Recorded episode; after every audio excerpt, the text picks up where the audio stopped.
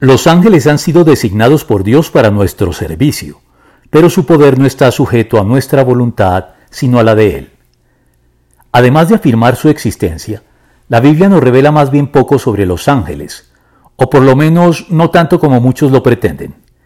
Y no es para menos, pues la doctrina de los ángeles posee un potencial innegable para desviar la atención de los seres humanos del Dios encarnado como hombre en Jesucristo, en vista del importante papel que de cualquier modo ellos han desempeñado a lo largo de la historia sagrada como mensajeros divinos, papel que muchos pueden llegar a confundir con el de mediadores, reservado con exclusividad y de manera culminante a Jesucristo y solo a Él. Pero sin perjuicio de ello, lo cierto es que la Biblia únicamente identifica a dos ángeles por nombre propio, descontando a Satanás, el ángel caído por excelencia.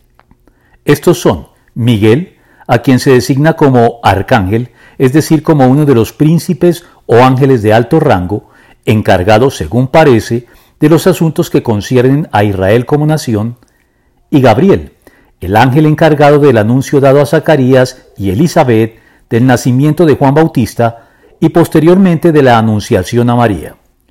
Rafael también se menciona en el libro de Tobías, pero este libro no es considerado canónico, ni por los judíos ni por los protestantes. Sea como fuere, la Biblia nos revela acerca de ellos que ¿no son todos los ángeles espíritus dedicados al servicio divino? ¿Enviados para ayudar a los que han de heredar la salvación? Hebreos 1.14. Es con base en este y otros pasajes bíblicos que hablan de ellos que se ha desarrollado la creencia en el ángel custodio o ángel de la guarda asignado a cada creyente por Dios.